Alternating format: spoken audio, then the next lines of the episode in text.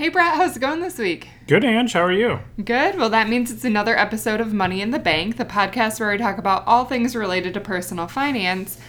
And I always ask Brett a really complicated trivia question because if I don't give him enough details, he gets upset. And if I give him too many details, he gets upset. I'm already upset thinking about it. well, good. So, according to GoBankingRates.com, Oh, I'm there all the time. how much does the average American spend per day? According to a random website. Um, And so this, like, uh, I will say it includes not just like how much you go out and spend a day, like on chips or whatever, but like if you divided your rent cost by, you know, 30 for the month and portion a, a bit to every day. So, okay. So factoring in all of your expenses, what does that number look like every single day average, average person. I'd Average American, which I think is a key Like, distinction. like a hundred bucks a day, I think. $165 a day. Wow, even higher. I thought I was going to be a little high on that. Yeah, which my ma- by my math that means it's just over sixty thousand dollars a year that people are spending when the median income is fifty thousand. Wow. So now we can see why everybody is in debt. Yeah, according to GoBankingWhatever.com. Yeah, and now of course there's probably a little selection bias because GoBankingRates.com maybe they have you know a, a the the cohort that visits their website is the group of people that is potentially checking on banking rates. I don't really know what this website does. I just found this stat kind of out of the blue.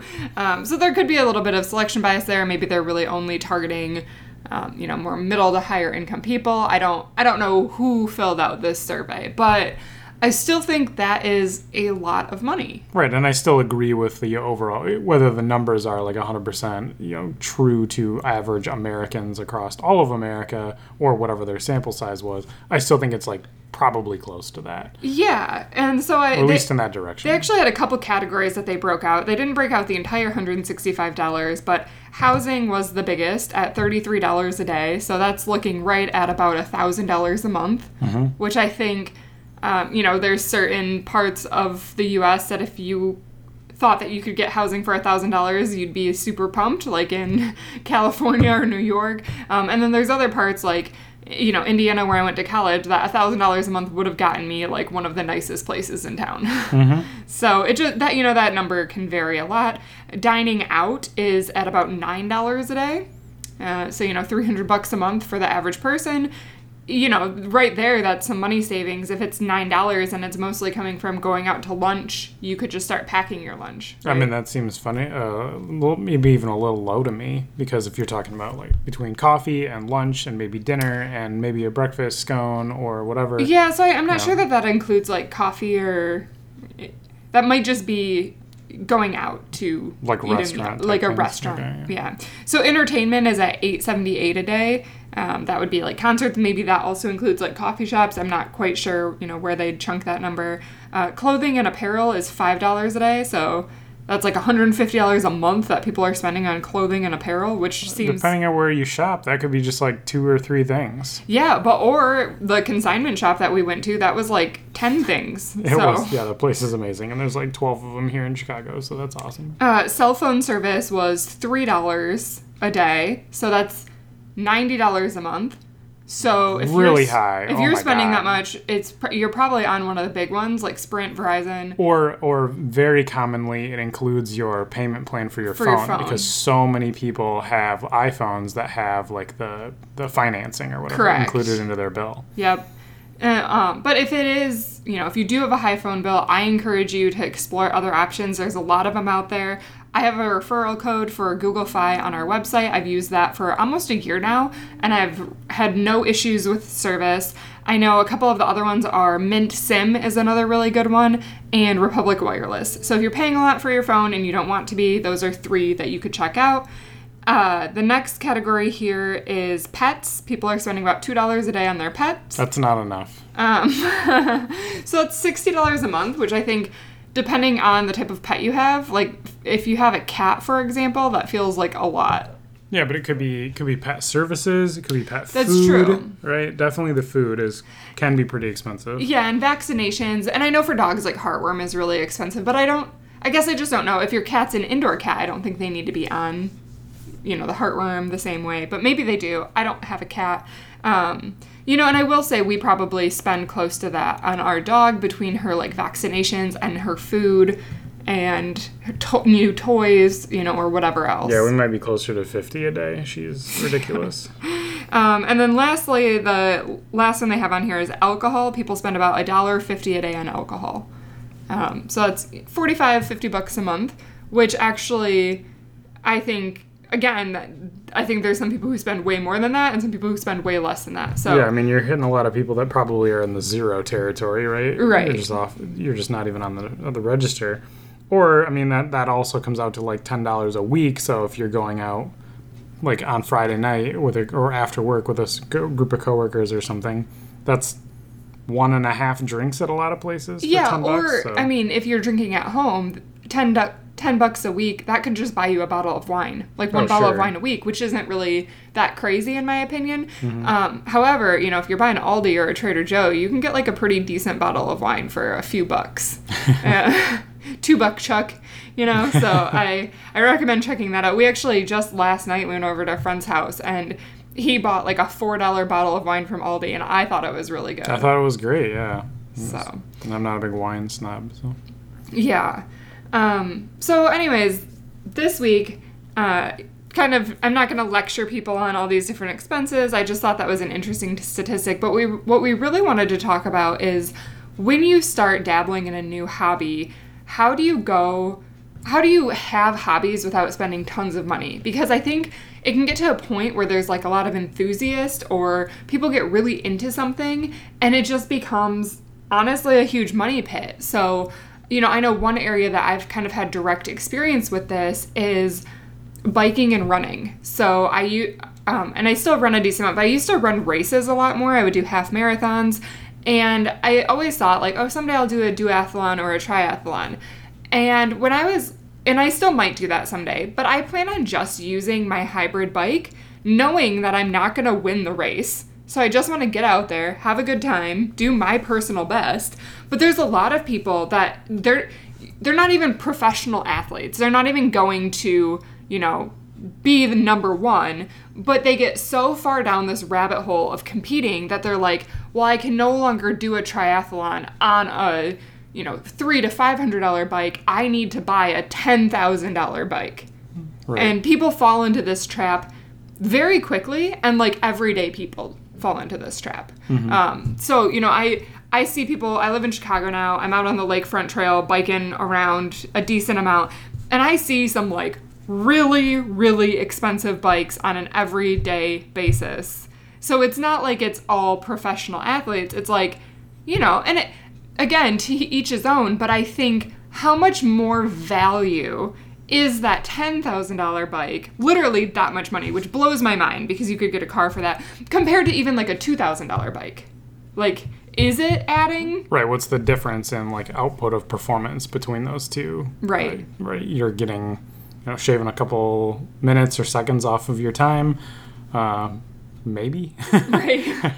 I guess it just moves faster. It's a little bit lighter. I, yeah, I don't. I don't know what the differences are between those kind of like.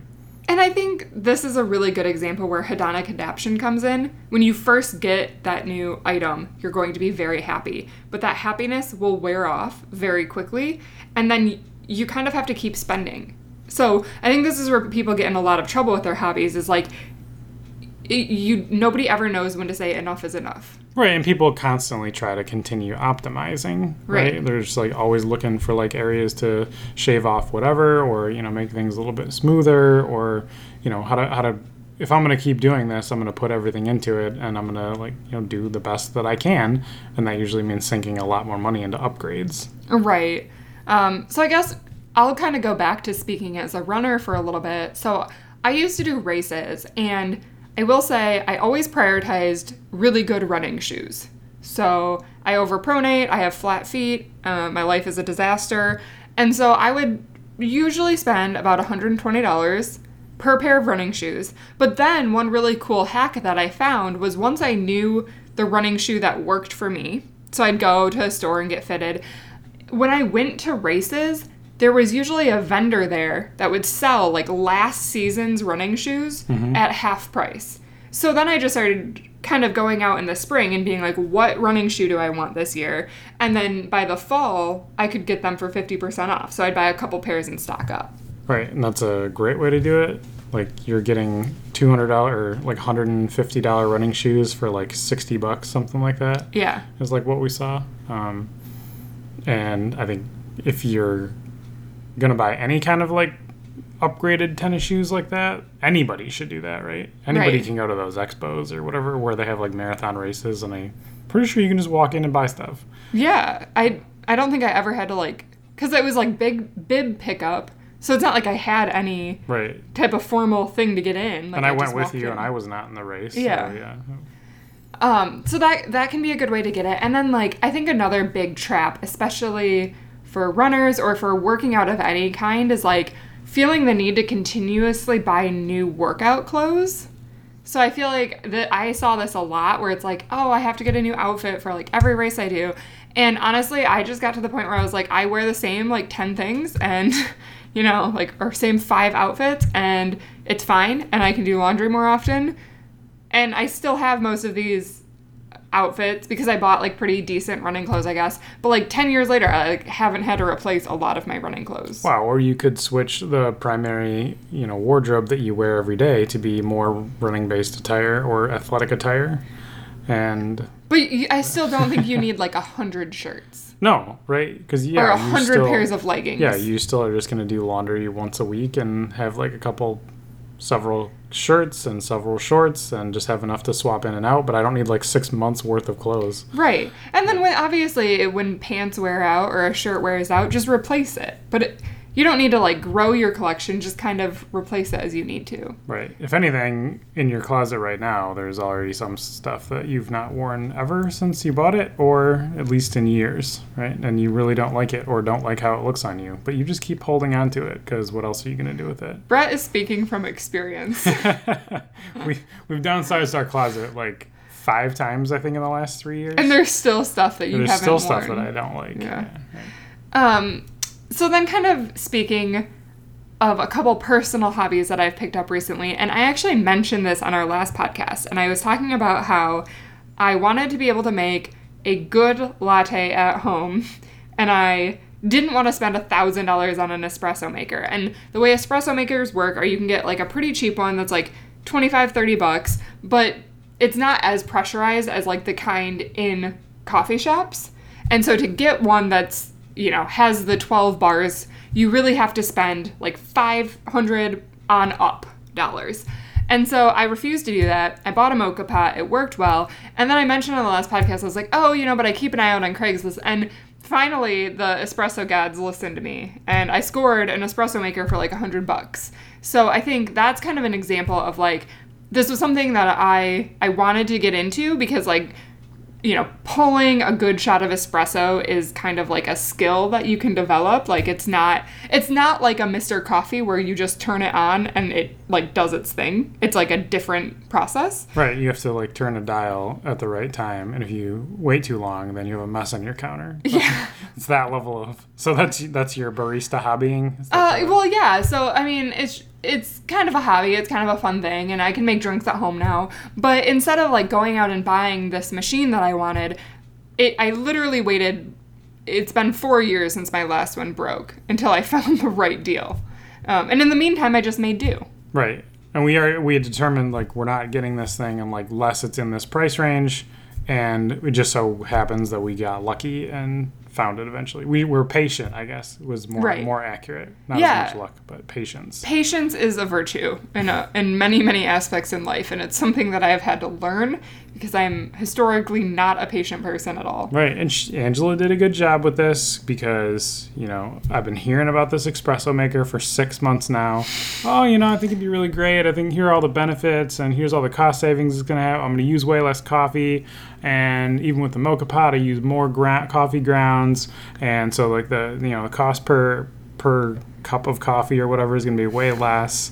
And you know all this stuff over and over and over again. So finally, we It- we lucked into it. It finally panned out. Um, so the other hobby we've been pretty into lately is creating our own videos. So we've been recording cooking videos and you know tossing them up on YouTube. But we basically just started with the equipment that we have. So, because we used to do a lot more with real estate, we had a nicer camera. And so we just we didn't buy a new lens. We were like, how can we make this lens work for this space? And we just kind of messed with the settings. And then we had a smaller camera that we primarily use for traveling that we can like set up as B roll. But instead of like, you know, I think a lot of people would be like, oh, I need higher quality content and I'm just going to go out and buy a new camera. And we were like, well, let's just get started with this project, see if we even enjoy doing it, see how much we like it, use the equipment we have. And then over time, if we're like, oh, there's some glaring problems in our setup, we will slowly upgrade equipment as we need to. Right, because all audio video equipment is like still pretty expensive. I mean, we've talked about we use a Yeti microphone for this podcast. That's a pretty good price. It's like you can get it for usually like under a hundred bucks um, for like a really really good quality microphone, like out the door. That's like super easy to plug and play. Um, that's very very novice friendly. Um, the camera that we got uh, like years ago, right? I got it for a Christmas present, I think years ago, because I found like this crazy hack deal on this website where I got it for like $300 less than what it should have been on sale because they programmed something wrong on the website. So it was like really awesome buy. Um, but it was one of like the DSLR kit packages that come with like a you know a regular zoom lens and like a longer zoom lens. You see them at like Sam's Club and Costco all the time, right? They're always sitting around, so it's very very common to buy that way. A lot of people have those now. Um, but those lenses that come with that camera kind of suck.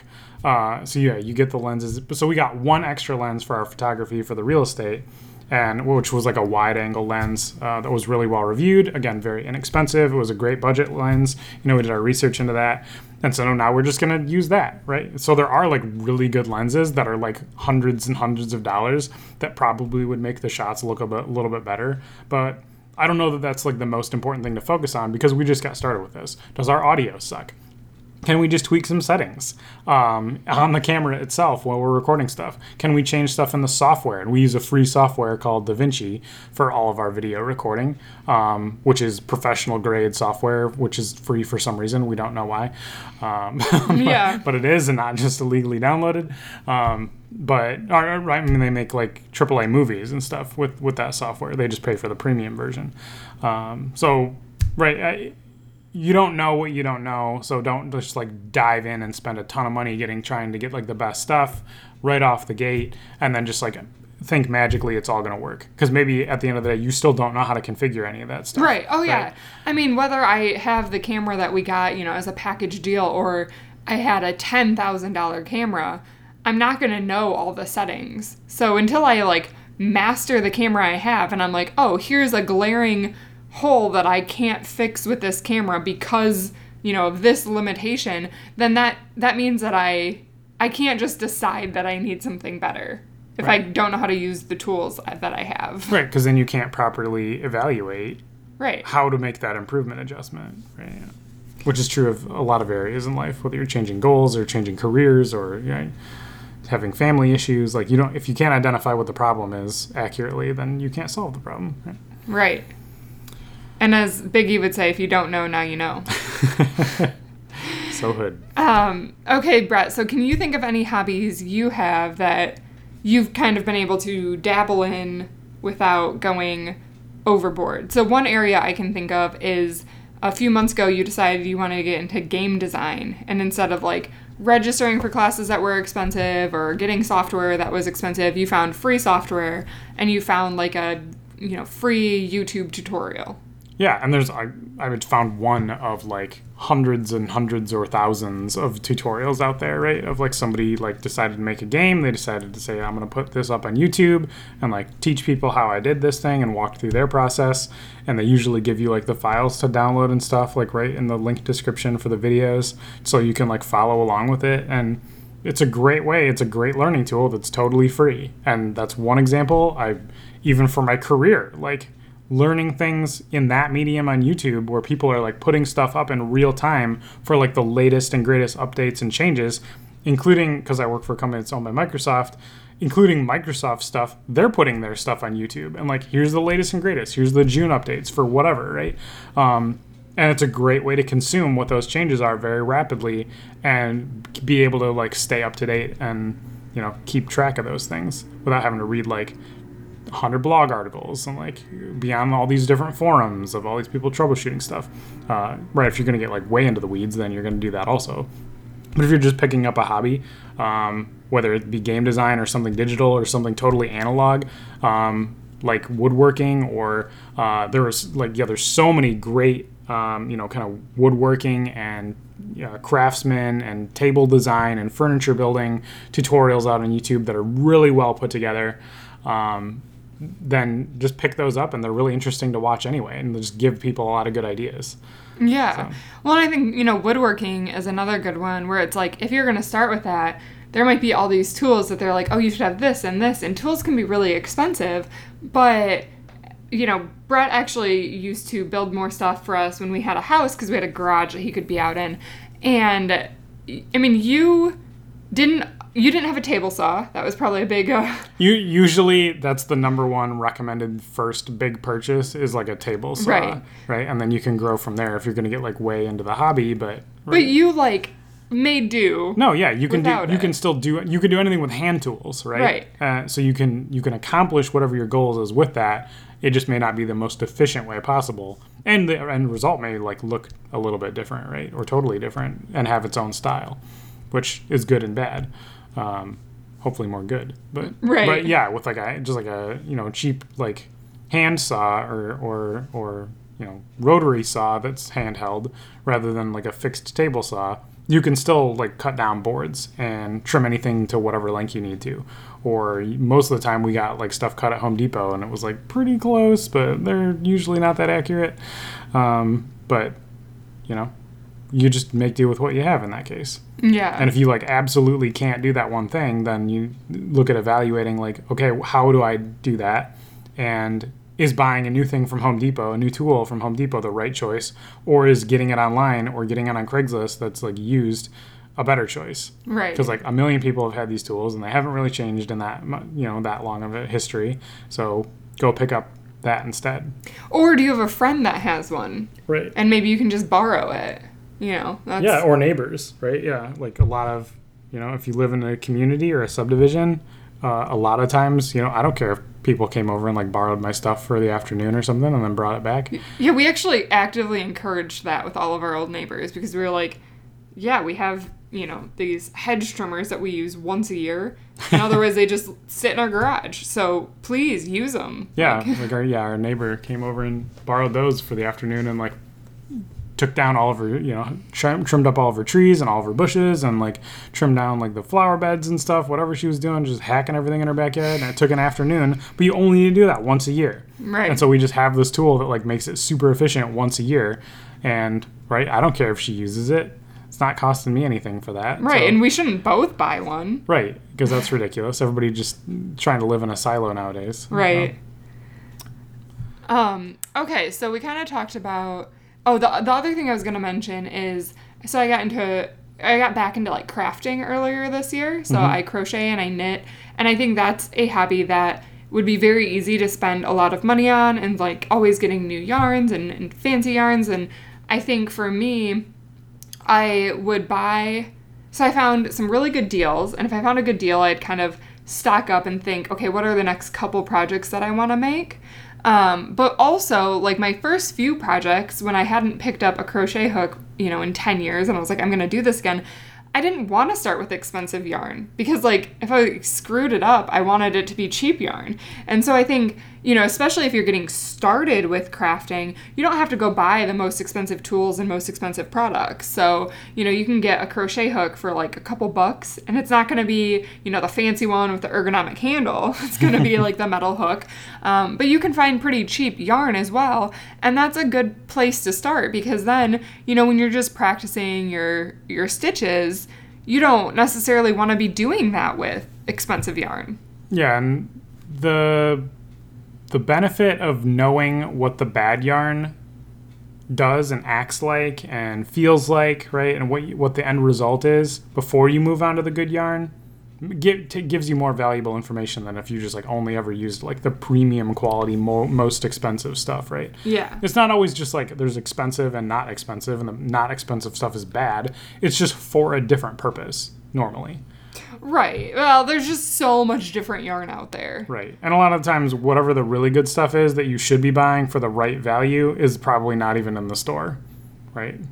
like Yeah. A lot of the times we found like the right supplier is is an online like niche kind of a place. Well, or like local yarn stores. You Sure, know, so yeah. that's local yarn stores will just carry very different product than like your local Michaels or Joann. Mm-hmm. You know, and so uh, that doesn't mean you can't get good yarn at any of those places. You can, but it's just know what you're looking for. And I think what I really had to kind of learn is depending on what project I'm doing, know what type of material I'm looking for. Right. So Mm-hmm. do I want cotton? Do I want you know tencel? Well, you know, what am I? What am I? Looking for and that's going to help narrow down my selection right. And you're not going to know that the first time you try to pick something up in the store. absolutely not Right. There's no way. Because if you tried to figure that out beforehand, you would never get started. right Because it would be like, I don't know what the right answer is. And everybody's really ambiguous about when to use what. yeah and i think that's really kind of maybe the right answer is if you're looking at doing starting any new hobby and you're really interested in something just get started just get started tomorrow like in any way that you can. You probably don't need super expensive tools. You probably don't need you know to spend a ton of time trying to figure out how you're going to best execute this. Is just dive in head first because the best way to learn is by doing. And once you start doing, you'll realize, you know, after I started crocheting again, um, I was like, okay, I have this one hook that my grandma gave me years ago, and I'm going to need a couple different size hooks for different projects. And then I was able to check in the store and be like, wow, you know, each hook is going to be a couple bucks and I want, you know, a handful of them. And I was like, oh, or I found this like complete hook set for like, you know, 10 bucks and it has all the hooks that I could ever imagine plus, you know, all this other all this other stuff with it. So, I think once you kind of get down the road of like, okay, I have a need for this new tool, whether it's like a physical tool if you're doing woodworking or, you know, just a tool to do your job, then you can diagnose what the right answer is to plug in. But I think a lot of times it doesn't need to be the most expensive answer. So, uh, you know, actually, a really good example is this podcast. So, I think our longer term listeners will remember that when we moved to Florida, we had some sound issues because that apartment was not well insulated, and the people next door always liked to throw good rager parties when we were recording our episodes. And instead of trying to buy better mics or get the lapels so that it was, you know, noise dampening, we found out that we could go to our library down there and sit in a free sound booth. And that solved our, you know, issues with the sound quality. And so we're still able to use this $100 Yeti mic without having to get these expensive, you know, attachments or Right, like getting other like yeah lapel mics that are more sound dampening for like another hundred bucks a piece, right? For, Right. One for each of us. Like so, yeah, just yeah, audio equipment just gets really expensive really fast if you try and get like more professional. But the the, the library is another awesome example, right?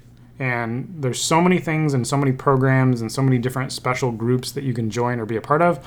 I took like a game design class in the library, like before I like started learning stuff on my own, kind of um, on YouTube. I just took like a class at the library, and they were teaching like three dimensional game design uh, using Unity, and right, it was just kind of like a quick crash course of like, hey, we're going to show you this, we're going to walk through this. It was like a couple weeks, one hour a piece, like every Thursday for three weeks or something like that. So it was like a three-hour course, and it was free, right? They just do free stuff like that all the time, or they have. Uh, like usually maker spaces at, the library that we were at in Orlando, they had a big like CNC machine. They had a 3D printer that was a massive 3D printer. They had a laser cutter. They, they really had to like decked out their like technology center. And right, that may not, not be true of everywhere, or certainly every library, but a lot of maker spaces in most cities um, are always welcoming new people, and they want to have like new people with different projects come in and like work on different equipment, and they're there to help people out and help them learn how to use those skills. Well, yeah, and I think you hit on a good point. Like, libraries just offer a lot of resources and classes, and even in terms of if you want to learn a new language, um, you know, a lot of libraries partner with Mango Language, which is a free app for your phone that I've used in the past. And, you know, it's, I think it's a pretty good app. I think it's a pretty good way to learn a language. And if you log in with your library account, it's free. You know, there's no subscription fee or anything like that. But that's not just a language app. There's like also digital media apps that are free if you log in with your library account. Not to mention, so, you know, down in Florida, we had access to this great, you know, IT space, but in Chicago, and I, you know, all libraries are different, but they all have similar programs. We can actually get into museums here for free if we just go to our local branch and we check out the pass for the day. So we can go to like the Museum of Science and Industry or the Art Institute or all these great places. And you know they're they're day passes or a couple day passes so you have to get it and then return it you know pretty quickly. But what a great way to go to these you know places that otherwise charge you know 20 buck admission fee or something. Right, which I mean they're museums, so you know paying for museums is never like a bad thing either because you're helping support them regardless. Right. But right, taking advantage of we're, we're in the business of retiring early and you know optimizing our money and strategy spending. So um, we'll leave the philanthropy, uh, charity giving side of the equation off for right well, now. and I will say just by supporting your local library, I mean they've they fund these partnerships. Right. So it's not like you're just like taking advantage of the museum and sneaking in the back door. Like you're going in with a partnership that's like well formed.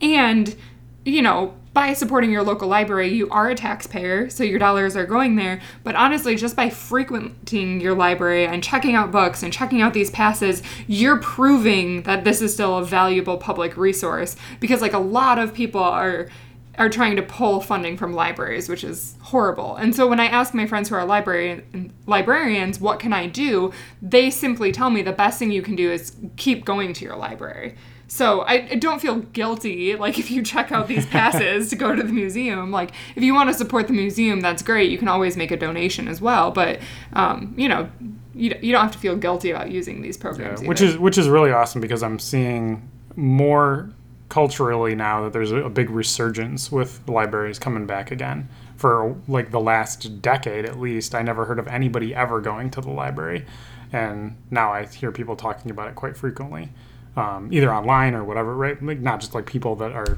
on the street with me, but like you know just you know popular personalities and stuff like that too. Everybody's like more referring to their usage of library systems. which is awesome. Yeah, which is great. Keep it up. And if you're not using your own local library system, go get a card and just go see what they have to offer. Because usually, just by having a card number, you can access a ton of stuff on their website alone for free from all the partner affiliates. I know that one of them out here partners with like Hulu and like you know so if you just want to like stop paying for like some streaming services and get a bunch of free streaming services for free, just check it out. Yeah, Right. they might have it. Yeah. So, all right. Well, are there any kind of parting thoughts that you want to leave people with in terms of hobbies or dipping your toe in the water? I think a lot of people think of hobbies as you know more like sports activities, or I'm going to go play tennis, or I'm going to go uh, maybe work out as a hobby, and right, all of those things like working out. Everybody can say that you can work out for free. You don't have to join a gym, right? You can go running on your own. You can you know find workout equipment, um, you know, in different like public areas, like at least by us. Uh, currently, there's like just like workout equipment on the side of the running trail, which is like really nice. Obviously, that's not true everywhere, uh, but it's becoming more popular to be kind of kind of have a model like that. Um, I think that sports and other activities you can join local groups, and you don't have to like join teams. You don't have to do like team sports where you have to pay like a couple hundred bucks a year. You can just like join like a meet meet meet meetup group or in a you know Eventbrite type of a group or a Facebook group and just find people that want to like go play soccer in the park or you know go play flag football or go play this weird game where you like stand in a circle and throw sheeps at each other and try somebody's that got game a- is great. somebody's got like an, a bow and arrow on the outside that's made of nerf and they like try and hit people and yeah, yeah very strange game but very very, very entertaining to watch um, right just like imaginative stuff like that i've seen and know people that play like uh, like board game groups and stuff that people just want to get together and hang out and like play games.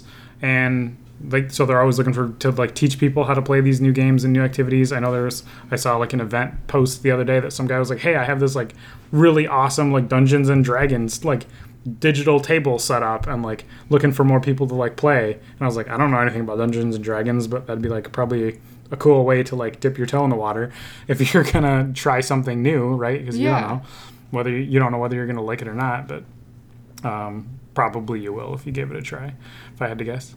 So I, I mean, there's just all kinds of opportunities, and people just want to hang out. I think, especially in our age demographic. Yeah, I saw something online that said 25% of millennials said that they have no friends, which is really sad. And I think, um, you know, it, it's just a good example of like, so I remember, you know, I again, I used to run a lot. I still run a little bit, but um, I used to have a running group and it was free. And I just met up with a couple girls every week and we ran. And then when I moved to Florida, I was going to join one, and like it was just like through you know through a meetup or something, but or through Facebook. It was through Facebook, and they were like, "Oh yeah, if you want to come run with us, you have to pay like a hundred dollars a year or something." And I was just like, "What? Like, why can't I just?"